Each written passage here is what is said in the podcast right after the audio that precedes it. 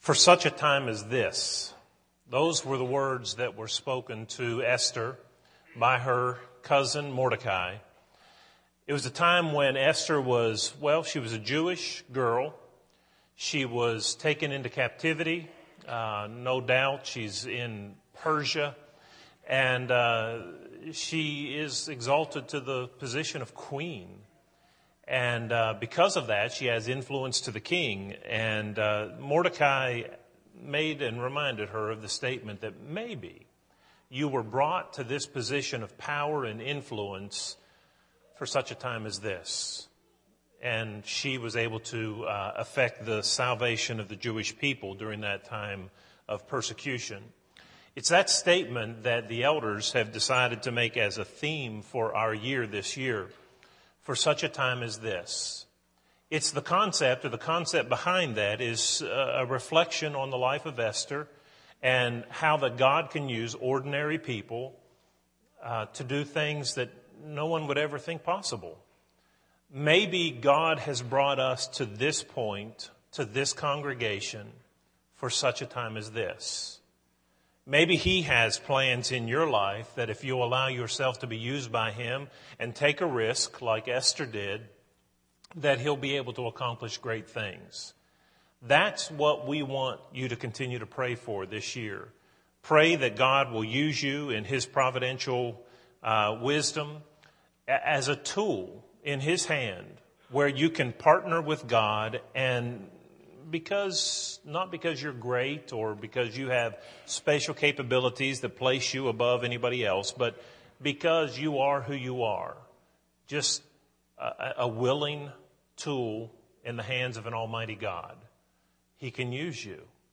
And uh, we're looking right now at people that are lost in the credits. Uh, those thoughts or the thoughts of these sermons uh, are intended to, to go along with this theme that God has in the past, and He will continue uh, to use people who make themselves available to Him. They're ordinary people. They don't have any uh, power necessarily or position. You probably don't even remember them. But the fact that God has written something about them, and they, of all the billions of people that lived and walked on the face of this earth, to have been included in this book that gives us a sampling of history, you've done something. And there are people in this book that have been lost in the credits, but God deems very valuable.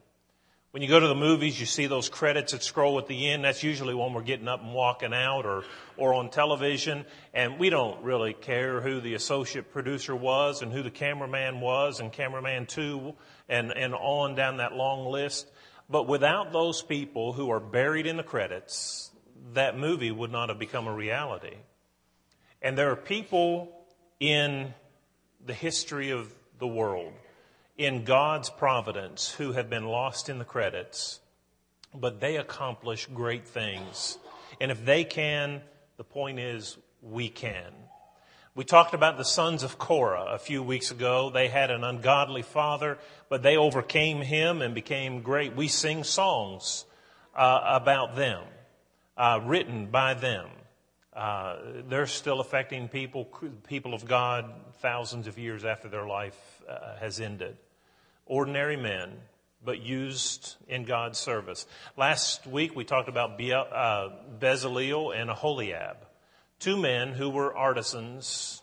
God used those men in a period of wilderness wandering where you wouldn't think there'd be much use for an artisan, but God used them to fashion the Ark of the Covenant, all those, those uh, items that were associated with the worship of Israel in the tabernacle, they created those.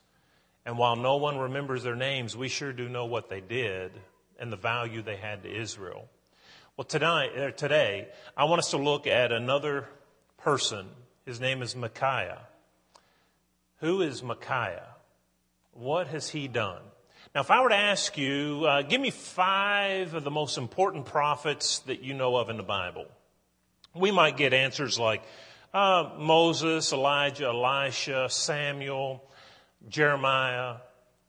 If I said, okay, well, give me five more, we might start down the, the prophetic books. uh, Isaiah, Jeremiah, you know, well, Jeremiah wrote Lamentations, Ezekiel, Daniel, Hosea, Joel, Amos, Obadiah, Jonah. Okay, when you get done with those, give me another one. Would Micaiah make your list? I don't know that he would. Here's a prophet of God that I think has been buried in the credits.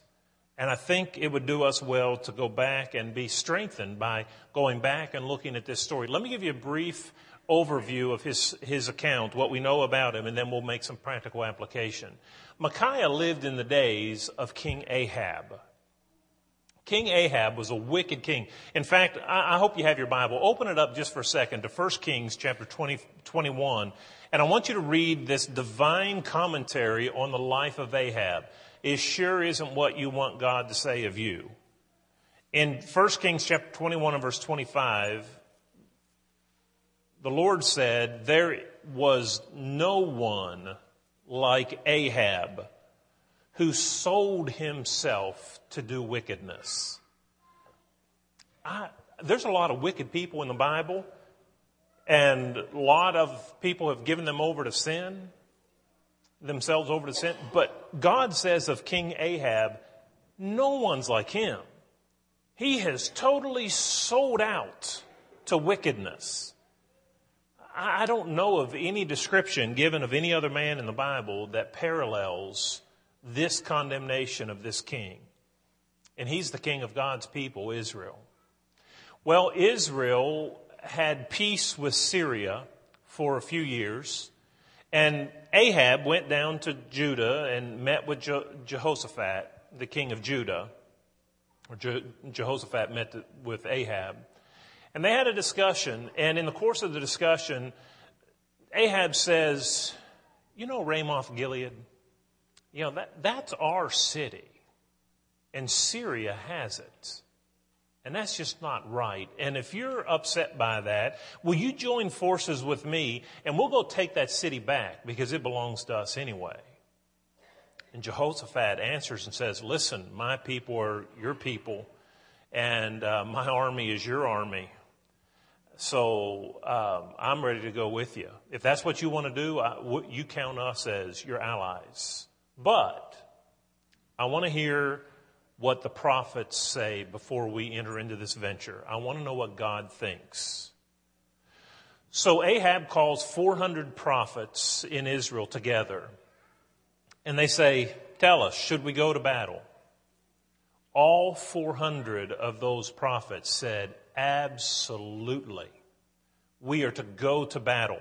One of the prophets made these horns like a, the horns of a bull. And, and I can imagine maybe him coming and standing before the kings and getting down like a bull and holding those up to his head and saying, we're going to be just like a bull that just runs in here and runs these Syrians out of here and we take our city back. God is with us. And all these 400 men say, absolutely, let's do it. And Jehoshaphat asks one more question. He said, Is there any other prophets? Have we overlooked anybody? That's when Ahab said, Well, there is one more guy. But I hate him. Because every time we ask him something, he tells something bad. He prophesies evil against me. And, and I just can't, I can't stand this guy. His name was Micaiah. And Jehoshaphat said, well, let us inquire of him and see what he has to say, and then we'll, we'll do whatever the Lord says. Well, they go to Micaiah, and the initial thing they say to Micaiah is, listen, all 400 prophets are on board. I want you to know that up front. So when you prophesy, don't go mess stuff up for us. We've got everybody saying the same thing. So when you prophesy, you make sure you say the right thing. And Micaiah says, I can only prophesy what the Lord says. And so he goes into the king and they say, Well, what is it, Micaiah? What, is, what has the Lord told you? And Micaiah says to the king, Go. The Lord will prosper you. You'll be victorious. It'll be a great victory. But then the king says this I, Tell me the truth. Now, why would a prophet of God not tell the truth? I mean, the Lord doesn't want them to go. So why would Micaiah just lie? Well, by reading, it would sound like he just told a lie. said, Go ahead and go. You have the Lord's blessing, when he didn't have the blessing at all. And that's, I guess, one of the drawbacks of reading. But you can tell from the, the comment that the king makes, like, quit jerking my chain and tell me the truth, that there had to have been some sarcasm in his voice. Have you ever had a, a child, you know, maybe, maybe, um, well, I can remember when I was a kid, my mom had me do a couple things that I didn't really want to do. When she came back and said, Did you have fun? I was like, Yeah, mom, had a blast. Uh, I didn't mean that. And she knew I didn't mean it because I said it with such sarcasm, it was obvious that I meant the opposite. I think that's exactly what we have here with the prophet of God. When he says, Well, shall we go? And Micaiah says, Yeah, go on. You're going to be victorious. It's all going to be great. You're going to prosper. I, I can hear him saying that with such a tone that makes the king, he keys on, keys in on it and says, No, I, I want you to tell me the truth.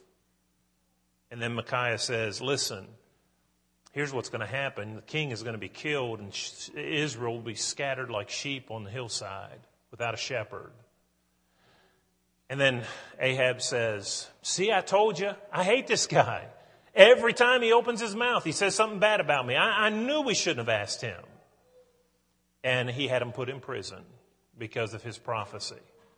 Well, now, what eventually happens is they go ahead and go in spite of his warning, and Ahab is killed, and uh, they, they suffer because of that. But now, here's what I want us to look at. I want to look at a couple practical applications from Micaiah and uh, see if we can learn some things that help us to see how that God can use just ordinary people, people lost in the credits, to do great things. And the first point I want you to see is that though Micaiah, he was determined to speak only what the Lord said. When, uh, turning your Bible to 1 Kings chapter 22 and verse 14, well, verse 13, the messenger who had gone to call Micaiah spoke to him saying, now listen, the words of the prophets with one accord encourage the king. Please let your word be like the word of one of them and speak encouragement. And Micaiah said, As the Lord lives, whatever the Lord says to me, that I will speak.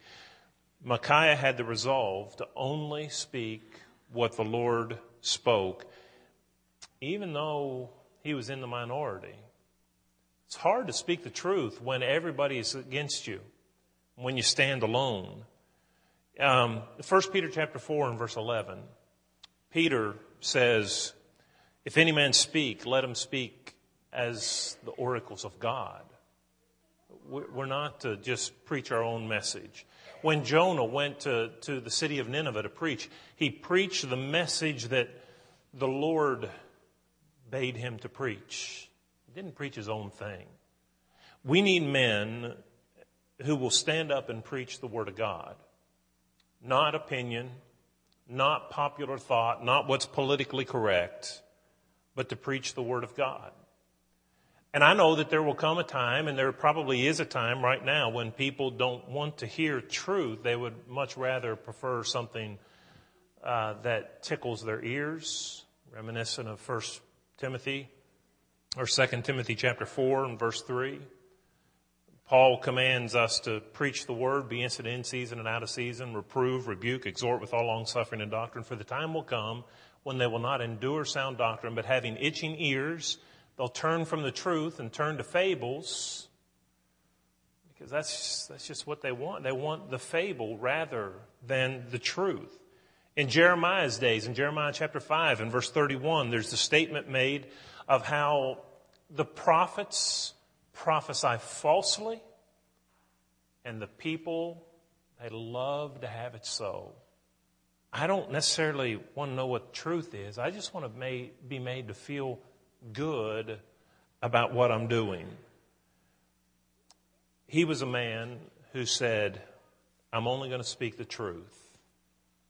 That's probably why he was hated, because he spoke the truth to men who were living in rebellion against the truth we need to have the resolve to withstand whatever pressures come to bear against us, to always, in love, speak the truth and don't ever compromise. Here's the second thing about Micaiah that I think is noteworthy is that he had a godly reputation. Back in verses 7 through 8, do you remember what the king said of him? Jehoshaphat said, Is there not still a prophet of the Lord here, whom, he may, whom we may inquire of? And the king said, Well, yeah, there is still one man, Micaiah, the son of Imlah, but you know, he, he always prophesies against me. Here's a man who had a reputation. The king Ahab knew you know, Jehoshaphat didn't know this prophet at all. But King Ahab, he knew his character. And he knew that he wasn't just going to go along with what everybody said. He knew that he would speak the truth. And boy, isn't that good? To have the reputation that when you speak, people believe what you say and they know where you're going to come down. We need to have that kind of reputation. It's possible for us to destroy our reputation among others by being wishy-washy and, and, well, when I get over here, I'm going to act this way with this group. When I get over here, I'm going to act this way with this group because I've got to play my, my crowd. If that's the way we do, we lose all credibility and integrity. Here's a man who would stand up and he would preach and tell the truth to the point that the king, before he ever heard what he said, he said, I know what he's going to say. I know what he's going to say. We need to be people who, by those who know us, they know what we're going to say before we ever have to say it. They know that it doesn't matter if it involves our family or if it involves people we love, our friends, that we're always going to come down on the side of truth. And it doesn't matter. Nothing else matters. That's the kind of man he was. He was also a man that was hated for his stand for the truth. You know what? I like people like me. Every once in a while, somebody will say something that's ugly and hateful, and uh, I don't like that. That that bothers me. Um, you can't stop it. I mean, everybody has their own personality, and some people will not like other people and so forth. But when somebody just absolutely has this hatred toward me, I had a lady one time, she was mad at me, and she called me a long legged hypocrite. Well, that was the first time I'd been called a long legged hypocrite. Uh, and I didn't like that. But I went to visit her and, and I treated her like I always did. But uh, she didn't like me. It's not fun to have people that don't like you, but folks, that's just a fact of life. I had another person tell me one time, he just said, I don't like you. And it took me back and I said, why? And, and he said, you smile too much. well, what, what, what are you to do with that? Uh, you can't, you can't make everybody hap- happy. You can't make everybody like you. There will always be people that hate you. But I tell you, I don't want my desire to be liked to impact my preaching. I don't want, in order to appease people and to make friends and keep friends, I don't want to compromise what the truth of God's Word says. And if I get to that point, I, I don't need to stand before anybody and proclaim the message of God. My loyalty has to be to God first. And if that makes me hated by people, then they'll just have to hate me. And, well, I'll take solace in the fact that they hated my Savior. Do you remember what Jesus said in John chapter 15, verses 18 through 19? He said, If the world hates you, know that it hated me too. It hated me before it hated you. If you're going to be my disciple, they will hate you because they hated me, because you're not of the world and, and when you're not of the world, you stand out and your life of light exposes their light of dark, their life of darkness. And they'll hate you for it. I can't allow that to change who I am and who I serve. The Bible also tells us in Matthew chapter 5 verses 11 and 12, blessed are you when men shall revile you and persecute you and say all manner of evil against you falsely for my name's sake. You're blessed if that happens to you. Rejoice and be exceedingly glad, for so persecuted they the prophets, the Lord said. Micaiah was a man who was hated for his stand, but he stood anyway. There may be people that just absolutely do not like what we stand for. They don't like to hear a message that involves salvation being God making it available and us responding, that we have a response, a responsibility. Uh, they, they maybe would like it all on God's part. They may not like a message that says that if we're not careful and give diligence or due diligence, we might fall and miss out on our heavenly home that we once held in our possession. They'd rather believe that we can't lose it. And there are a host of other things that people might not like about what we teach and what we believe that is biblical. But in order to keep friends, I can't change that. I have to be true to that, and Micaiah was. And finally, he was courageous, though he was in the minority. Don't just read this as a story. Put yourself in the position. Let's suppose I'm teaching a Bible class right now, and I say, Now, how many of you think this? And I ask you to raise your hand. Nobody raises their hand. I say, How many think this? And one person raises their hand. They're the only one. Have you ever done that in Bible class? You, you want to raise your hand, but you look around to see if somebody else raises their hand first. And, and if they, if you see the majority of the hands going up, you, you'll go ahead and raise yours. But, oh, who has the nerve to be the only one in a room full of 400 people to raise your hand and say, that's what I believe is right? Micaiah was the man. 400 prophets in Israel said, do it. Go. God will bless you. And Micaiah is the only man that said, no, he won't.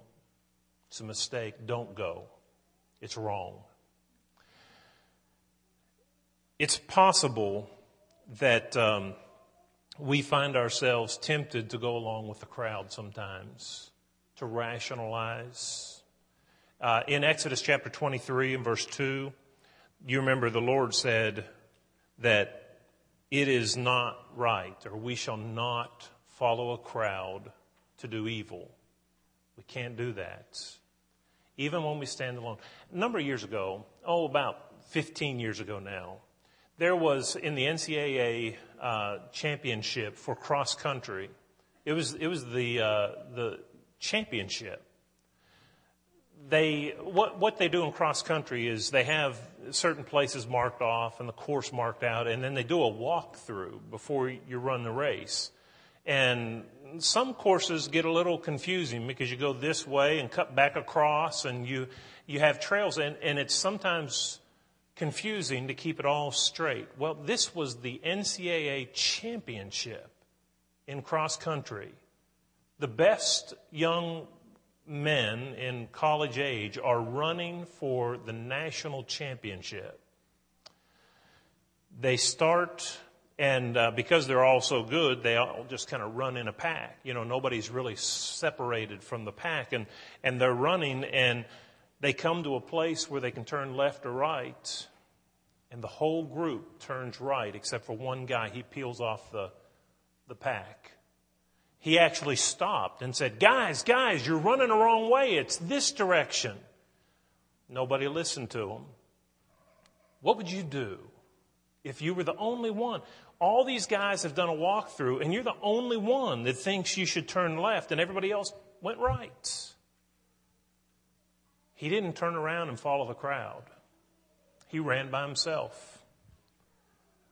I'm sure he had doubts along the way that maybe he had made a terrible mistake and is going to be the goat when he gets done. But you know what? He's the only one that made the right decision. He won and became the champion that year of uh, cross country in our nation because he, he stood alone, didn't follow a crowd. There are multitude of examples of people who are in the majority, but they're wrong. That's not a sign of being right. The sign of being right is to make sure God's on your side. In Romans chapter 8, verse 31, if God is for us, who can be against us? You may feel like sometimes you're alone. You're the only person that has the convictions you have.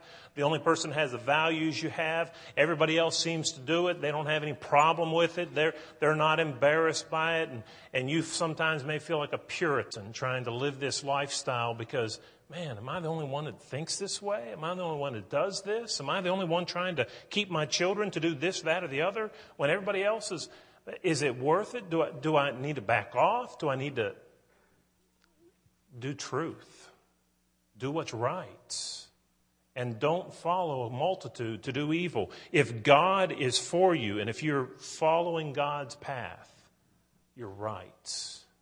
And you're not really in the minority because God is on your side, and that's all that matters. Matthew chapter 10 and verse 9, we're reminded that if we will lose our life for His sake, we will find it. Here's a prophet of God. Nobody remembers. He's lost in the credits. But he had an encounter with the king of Israel on one occasion, and it was costly. When he got done, he was thrown in prison. And I don't know of any passage that says that everything worked out and he lived happily ever after. I, I don't know of that passage either. But he was a man who allowed God to use him to be a spokesman for God, to stand up before the king and others and say, This is right and this is wrong. And I may be the only one saying it's wrong, but I'm going to say it anyway because God revealed this to me. I want us to have that kind of courage. I want us to be a prophet like this prophet who was lost in the credits. I want us to stand alone if that's what it takes. I want us to speak the truth in love. I don't ever want to compromise the Word of God. I want to help people to know the truth because error and sin, it may make you feel good, but it doesn't deliver you. It won't take you where you want to go. The truth of the matter is, Jesus said in John 8, verse 32, the truth shall set you free. And that's true today as much as it was when he said it. If you're here this morning and you've not yet obeyed the truth, that's what you need to do. And to make a commitment to follow truth with your passion, with your life. Jesus said, He that believeth and is baptized shall be saved. That's the truth. If you haven't obeyed that truth, Obey it today. We'll assist you in that. And from that point on, live the rest of your life in pursuit of truth. No matter where truth takes me, I'm going to follow it. And if it means I stand alone, if it means I lose my friends, if it means people hate me, I am going to follow truth.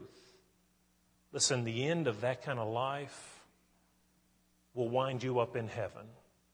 And if that's where you want to go, then I encourage you to pursue that, that course of life. If you need to respond to the invitation this morning, won't you come as we stand together and sing?